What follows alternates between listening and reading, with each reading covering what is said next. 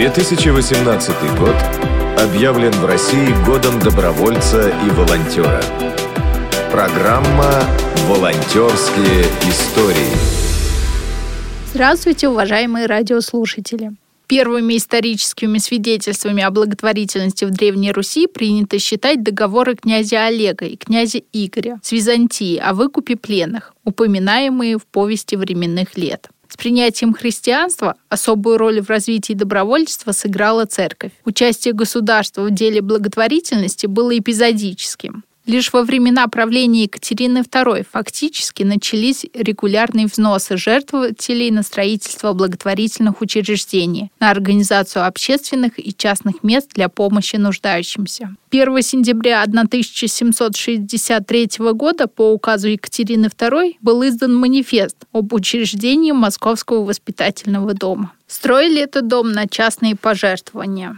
Через шесть лет такой же дом открыли и в Петербурге. После эпохи Екатерины Второй знаменитой вехой в развитии общественного презрения были благотворительные общества и союзы, благотворительные филантропические организации. Среди них особое место занимают учреждения императрицы Марии Федоровны. Супруга императора Павла Первого Мария Федоровна, сохраняя в своем ведении воспитательное общество и Мещанское училище, приняла по воле государя главное начальствование и над воспитательными домами и коммерческим училищем, чем и положила основание ведомству, впоследствии названному ее именем. Вступив в управление, императрица назначила из своих средств ежегодно по девять тысяч рублей на содержание грудных младенцев с кормилицами. Особое внимание Мария Федоровна обращала на воспитательные дома. Императрица реорганизовала Опекунский совет так, чтобы каждый ее член высокого и знатного рода сверх участия в общем управлении заведовал отдельным учреждением или частью учреждения, причем без всякого вознаграждения из-за любви к Отечеству и человечеству.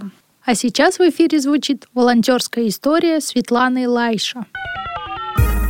Основной принцип, которым должен руководствоваться любой волонтер – помогай, не причиняя вред. Немногие задумываются над тем, что дети, которые по разным причинам оказались в детских домах, растут в совершенно особой среде. В этой среде все за тебя решают, тебя заваливают подарками, потому что тебя жалко. Ты находишься в ограниченном круге общения, иногда даже в отдельной школе или в специальном классе. На выходе мы получаем совершенно не готового к самостоятельной жизни восемнадцатилетнего человека, человека, которого уже больше никто не жалеет и не заваливает подарками. Человека со сформированной установкой, что ему все должны. По статистике только десять процентов выпускников детских домов называются успешными. Под успешными имеется в виду, что они не доставляют хлопот государству, остальные либо попадают в тюрьму, либо становятся неблагополучными, бездомными и так далее. Более девяносто процентов детей даже не пытаются поступить в высшее учебное заведение, хотя имеют множество льгот. Чтобы решать эту проблему системно, я три года назад стала волонтером программы «Старшие братья, старшие сестры». Это программа индивидуального наставничества, в рамках которой ты становишься другом или по-другому старшей сестрой или старшим братом ребенка из детского дома. Здесь задача волонтера – показать детям свой мир и те широкие возможности, которые на самом деле существуют. И самое главное – помочь подготовиться к самостоятельной жизни, просто находясь всегда рядом, присутствуя в его жизни и общаясь на равных.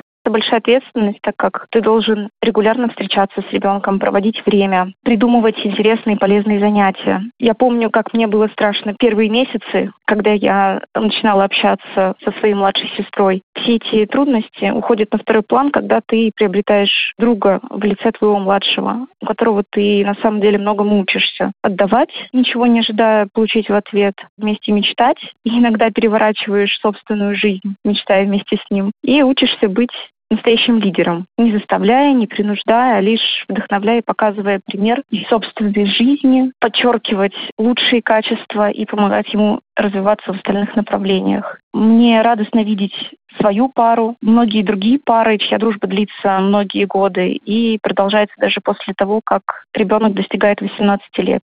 Кроме моей пары, в Москве, в Питере, в Туле в программе участвует более двухсот тридцати пар. Я очень надеюсь, что все эти ребята смогут стать по-настоящему успешными, самостоятельными и взрослыми людьми.